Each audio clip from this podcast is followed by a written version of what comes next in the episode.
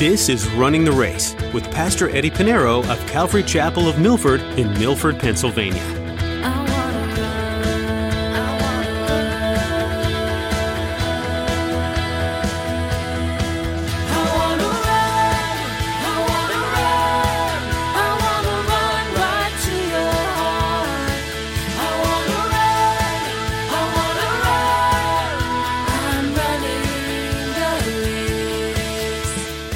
Therefore, watch and remember that for three years I did not cease to warn everyone night and day in tears.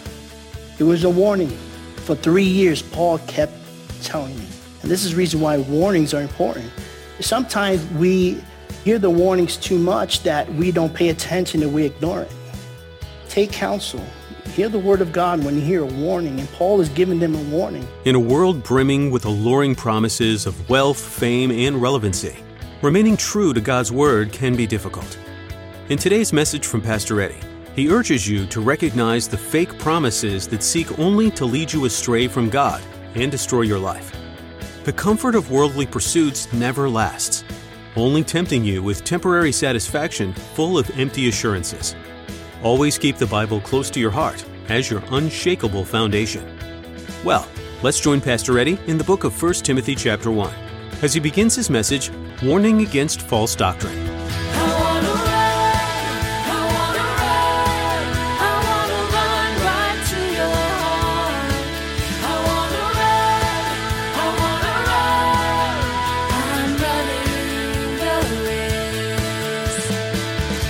First Timothy chapter 1, we're going to read from verses 3 through 11. 3 to 11. Paul writes, As I urge you when I went into Macedonia, remain in Ephesus that you may charge some that they may teach no other doctrine, nor give heed to fables and endless genealogies, which cause dispute rather than godly edification, which is in faith. Now the purpose of the commandment is love from a pure heart from a good conscience, and from sincere faith, from which some, having strayed, have turned aside to idle talk, desiring to be teachers of the law, understanding neither what they say nor the things which they affirm. But we know that the law is good if one uses it lawfully, knowing this, that the law is not made for a righteous person, but for the lawless, the insubordinate, for the ungodly, for the sinners, for the unholy and profane, for murderers of fathers and murderers of mothers, for manslayers, for fornicators, for sodomites, for kidnappers, for liars, for perjurers. And if there is any other thing that is contrary to sound doctrine, according to the glorious gospel of the blessed God, which was committed to my trust the Apostle Paul begins to write to Timothy a warning against false doctrines, a warning against false doctrines. So we read our text. Now let us study our text verse by verse. 1 Timothy chapter 1, verse 3, Paul writes, As I urge you when I went into Macedonia, remain in Ephesus. And so Paul urged, in other words, he begged, he beseeched, and is uncertain as to why the apostle Paul had to really urge Timothy to stay in Ephesus. It could be that Timothy wanted to be with Paul as he was on his way to Macedonia. He looked up to Paul as a father in the faith. And so that could be one reason. Macedonia is in the northern region of Greece. And while Ephesus is 1,018 miles in the western shore of Asia Minor, we know that as modern day Turkey. Now that could be one reason. Or, which is most, more likely the case, Timothy had felt inadequate. Inadequate to deal with the false teachers who were in Ephesus. Timothy, at this time, as he reads this letter, he's in his 40s, but he began to follow Paul when he was in his 30s. So he's still pretty much a young man and still learning of the gospel and still being discipled by the apostle Paul. And so Paul often encouraged Timothy as his son in the faith, as his protege. In 1 Timothy chapter 4 verse 12, he encourages him regarding his youth. He says to him, let no one despise your youth, but be an example to the believers in the word, in conduct, in love, in spirit, and in faith, in purity. Then he encouraged him regarding his fear. And you're probably familiar with this verse. He wrote to him in 2 Timothy chapter 1, verse 7. He says, For God has not given us a spirit of fear, but of power and of love and of sound mind. So Paul obviously always encouraged Timothy. Timothy probably didn't want to go because, oh, I got to deal with troubled people. I got to deal with the leaders of all people I had to deal with. And he probably felt inadequate. And I could be honest, I could relate with Timothy. Sometimes you just don't want to deal with troubled people. Again, the problem with church is because of people. Very good. Wherever there's people, in the gym, in the hospital, in politics, Wherever there's people, there's always problems. And the church is no different. The church is no different. For the sake of the church, for the fellowship, and even for the troubled individual, a pastor and a leader must address and deal with certain issues to keep the church growing in their faith and to keep them in unity. Again, this is a letter to pastors. And for some people, it's not really a popular topic. But this is how we study God's word, book by book, chapter by chapter, verse by verse. We're learning that there are difficult, there are problems in the church. Those of you who've been in the church, you know what I'm talking about. I was raised in the church pretty much since I was about eight or nine years old. I remember I used to really looked up to people who had an incredible testimony. You know, some who were former drug dealers in prison, and they gave their lives to the Lord. And I would say, man, that's an incredible testimony. I wish I had a testimony like that. Not that I wished I'd been in jail or took drugs, but to share with someone, man, yeah, God took me from the mud. He transformed my life. But, you know, I remember once somebody told me when I shared that with a person, and the person said, well, praise the Lord, you made it through the church. Some of you got it. All right. Yeah, okay. You made it through the church. I didn't have a testimony like that, but I made it through the church. And so I have to say I'm grateful, uh, you know, you know, I guess with my law enforcement background that I'm not afraid to deal with problems. You're always called to problems. you meet people at their worst. You're not called for a barbecue. There's a reason why they call the police. But, you know, it's important that we need to address issues, especially in the house of God. And here Paul is telling Timothy, listen, I need you to stay in Ephesus. I need you to stay in Ephesus. The issue's there that if it's not resolved, that church will fall apart. That church will fall apart. So he says, I urge you, verse 1, when I went into Macedonia, remain in Ephesus, that you may charge some that they teach no other doctrine the Apostle Paul is giving the pastors and leaders a charge here, the, the pastors and leaders of the churches at Ephesus. And remember, Paul is speaking with authority, with the authority of God. If you look back up in verse 1, it says, Paul, an apostle of Jesus Christ, by the commandment of God, our Savior and Lord Jesus Christ. So he's speaking with authority. He's speaking on behalf of the Lord. It's inspired. It's in harmony with the other scriptures. It doesn't contradict. No one can say, well, Paul was this kind of guy, so I'm not going to listen to Paul in this area or that area. He speaks with the authority. He says now the charge here in the Greek is a military term and it means to give strict orders, a command from a superior officer to a subordinate. And those of you who've been in the military, I've never been in the military, I've been in paramilitary, but you know when a command is given, you have to follow. This is a command that Paul is now giving to the church of Ephesus because they're teaching things other than the Bible. Now, if you go back to AD 57, at the end of Paul's third missionary journey, he gathers the elders and teachers and pastors of Ephesus at what we know as the first ever pastors conference. We find that in Acts chapter 20, where he gives them a warning. He gives them a warning at the very end of his missionary journey. So in Acts chapter 20, verses 27 to 30, Paul speaks this as Luke writes the book of Acts, I have not shunned to declare to you the whole counsel of God. I mean, I taught you the whole Bible, well, the Old Testament. I haven't held back anything. And this is why we teach the scriptures, verse by verse, chapter by chapter, book by book. He says, therefore take heed to yourself and to all the flock among which the Holy Spirit has made you overseers to shepherd the church of God, which he purchased with his own blood. For I know this, that after my departure, savage wolves will come in among you, not sparing the flock. Also, from among yourselves, men will rise up speaking perverse things to draw away the disciples after themselves.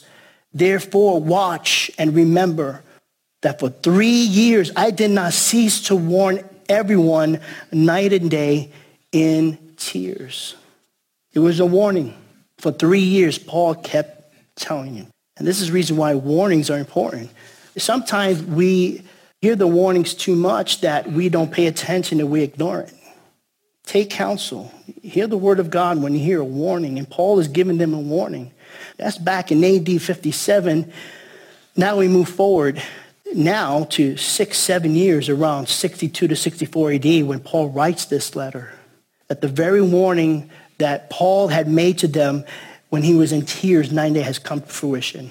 Savage wolves had come and they had been speaking perverse things in the church. Men within the church were drawing people away to themselves. And that happens. I can just picture Paul saying, didn't I tell you? I told you. Didn't I tell you? And so here Paul gives a charge to the teachers in Ephesus. And once again, another warning. Now, some of the teachers of Ephesus have veered off from the gospel. They veered off from the word of God, the things that Paul has taught them. And no doubt they were taking notes, just like you take notes today. But they took notes. These are the instructions of the Apostle Paul. This is the one that met Jesus on the road to Damascus. This is the one that was a Pharisees of the Pharisee. He knew the Old Testament in and out. And he took three years after he gave his life to the Lord, three years in the desert. Why did he take three years in the desert? He had to relearn the whole Old Testament. And he found Jesus Christ from Genesis all the way to Malachi. And now he's able to see clearly. Jesus was the hermeneutical filter between the Old Testament and now the New Testament. Jesus was the fulfillment of those prophecies. And he gave them instruction on how they are to teach the gospel of Jesus Christ, but they have veered off from the word of God. They've veered off from the simplicity of the gospel, sound doctrines, to what Paul calls in this passage the glorious gospel of the blessed God. Drop down to verse 11. Look at what Paul writes in verse 11. He says, according to the glorious gospel of the blessed God, which was committed to my trust. And so Paul says that you may charge some that they teach no other doctrine. The they here are the teachers in the church, not all the churches. He said some. Apparently, some of the teachers stood out from not teaching the gospel, talking about things that are not about the word of God. And so he's speaking of these teachers. In verse 3, he says that you may charge some that they, number one, teach no other doctrine. That's the first thing. Teach nothing but the Bible. Teach the glorious gospel of Christ. Verse 4, look at verse 4, nor give heed to, number two, fables, and number three, endless genealogies, which causes dispute rather than godly edification, which is in faith. Now, the word fable here is the Greek word is mythos, and is from where we get the word myth. What is a myth? It's a piece of fiction that narrates a chain of related events. And you know what a myth is. Can you imagine teaching myth, fictional stories in the church? And so Paul is saying, you know, these things are just fictional. There's no truth to it. There's no truth to it. And they just kept adding to these fables. And that's all that was pretty much dominating their fellowship, dominating their time together. Can you imagine fictional stories in the church? Fictional stories in the place that is built on the truth of Jesus Christ? Fictional stories that is in the place that has the truth, where the truth of the Word of God is taught? Can you imagine? But then again, the sad reality is we don't have to imagine that. It's already in the church today. Fables.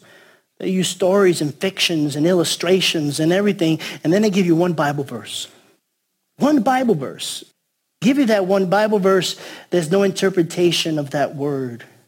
Or giving you that passage, that verse in the passage and keep it in context. You know, we can see it happen even in Ephesus almost 2,000 years ago. So, because there are people who are not obedient to the word of God, and sometimes instead of being in the spirit, they're in the flesh, and they want to bring attention to themselves, they bring some kind of fables. And this had made its way over into the church in Crete. This is where Paul also had to write to Pastor Titus in Titus. This is what Paul wrote to Titus in Titus chapter 1, verses 13 to 14. He says, Therefore rebuke them sharply, that they may be sound in the faith, not giving heed to Jewish fables and commandments of men who turn from the truth. This is a pattern. Any and all fiction, myths, or fables should not be entertained, especially in the house of God. It should not. It should not be in the house of God. It should not be in Bible studies. It should not be in small groups. And when you do have a study in small groups, make sure the Bible study is well in order and is sticking to the scriptures, not using a book from some unknown author.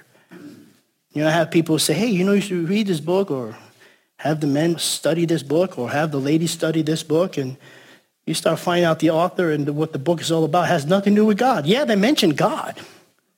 It's all about feelings and emotions. And you get together and you start asking each other, so let's read this passage. What does this mean to you? That's the worst thing to ask. If you're in a Bible study and say, let's read this passage, what does it mean to you? Run. It doesn't matter what it means to you. It's what the Bible's trying to tell you. It's what God is trying to tell you. And you got people who don't know anything about the scriptures, they start interpreting it and forget it.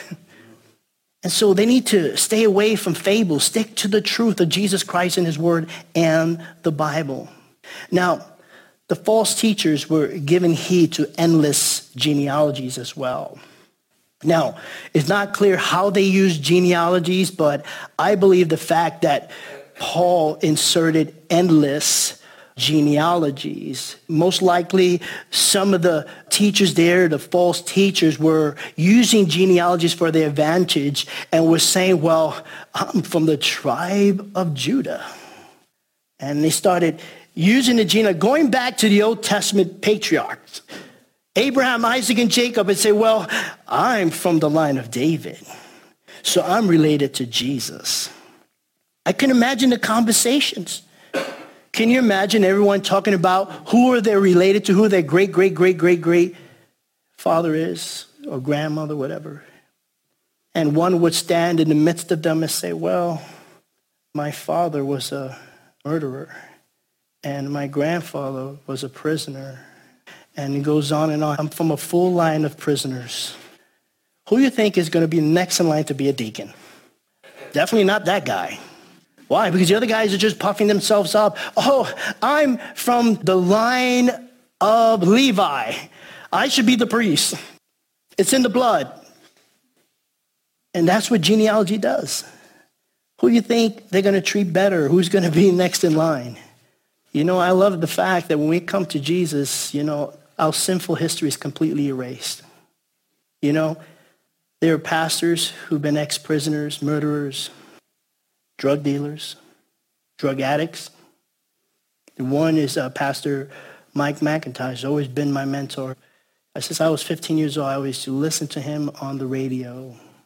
I had the opportunity of meeting him later in life and now have a relationship with him as far as, you know, I still call him pastor. He'll call me, he said, "You oh, to call me.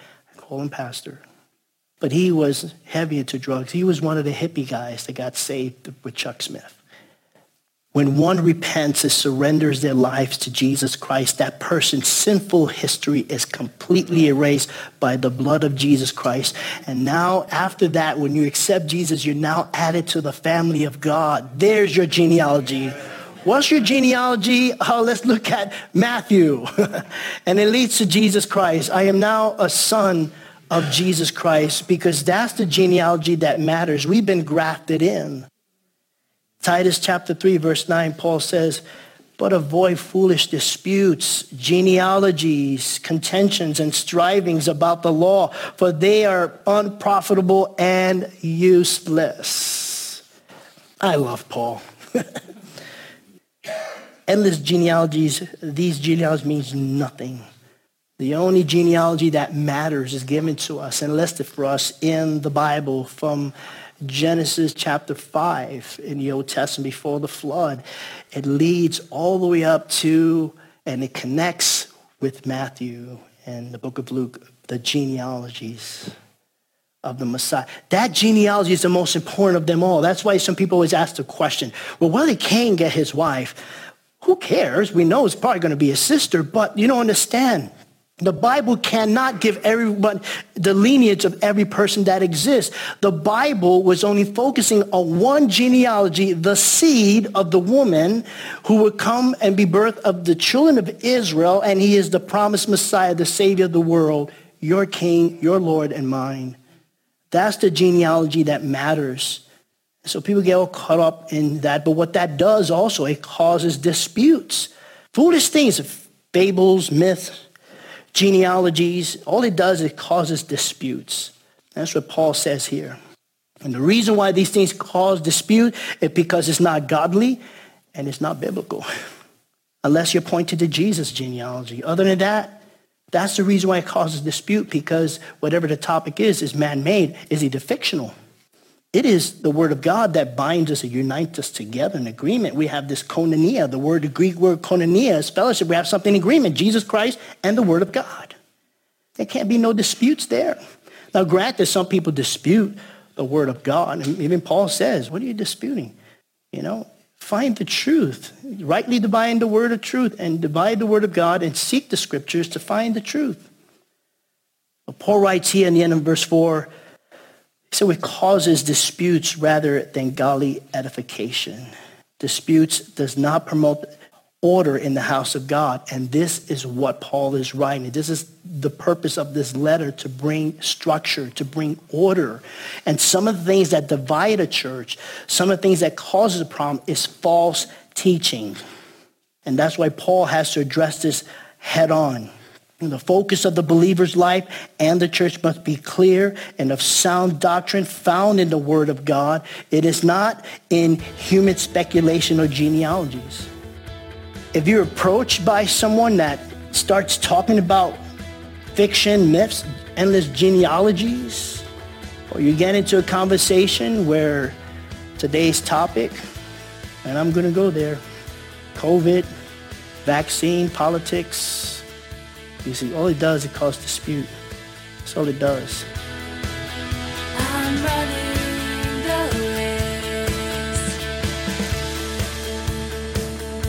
Aren't you glad you decided to join us today on Running the Race? Pastor Eddie has been making his way through the book of 1 Timothy, where we're learning some great truths for living and leading in the church. In chapter 1, verse 18, and chapter 6, verse 12, Paul wrote, This charge I commit to you, son Timothy according to the prophecies previously made concerning you, that by them you may wage the good warfare, fight the good fight of faith, lay hold on eternal life, to which you were also called and have confessed the good confession in the presence of many witnesses. You too are encouraged to fight the good fight, stand firm in your convictions, and know that you have the full power of God when you speak His name. We're so glad you joined us today for Running the Race. Running the Race is a ministry out of Calvary Chapel of Milford. If you're in the New York, New Jersey, or Pennsylvania area, Jessica has an invitation for you. We'd love to have you come join us at Calvary Chapel of Milford. We're conveniently located off Interstate 84 and Route 6. For service times and all the information you need, visit runningtheraceradio.com and click on the Back to Homepage button. While you're there, you can listen to this teaching again or explore more messages from Pastor Eddie. Again, that website is runningtheraceradio.com. Thanks, Jessica. Head over right now to runningtheraceradio.com to learn more about the church and hear more messages. And we'll connect with you next time, here on Running the Race.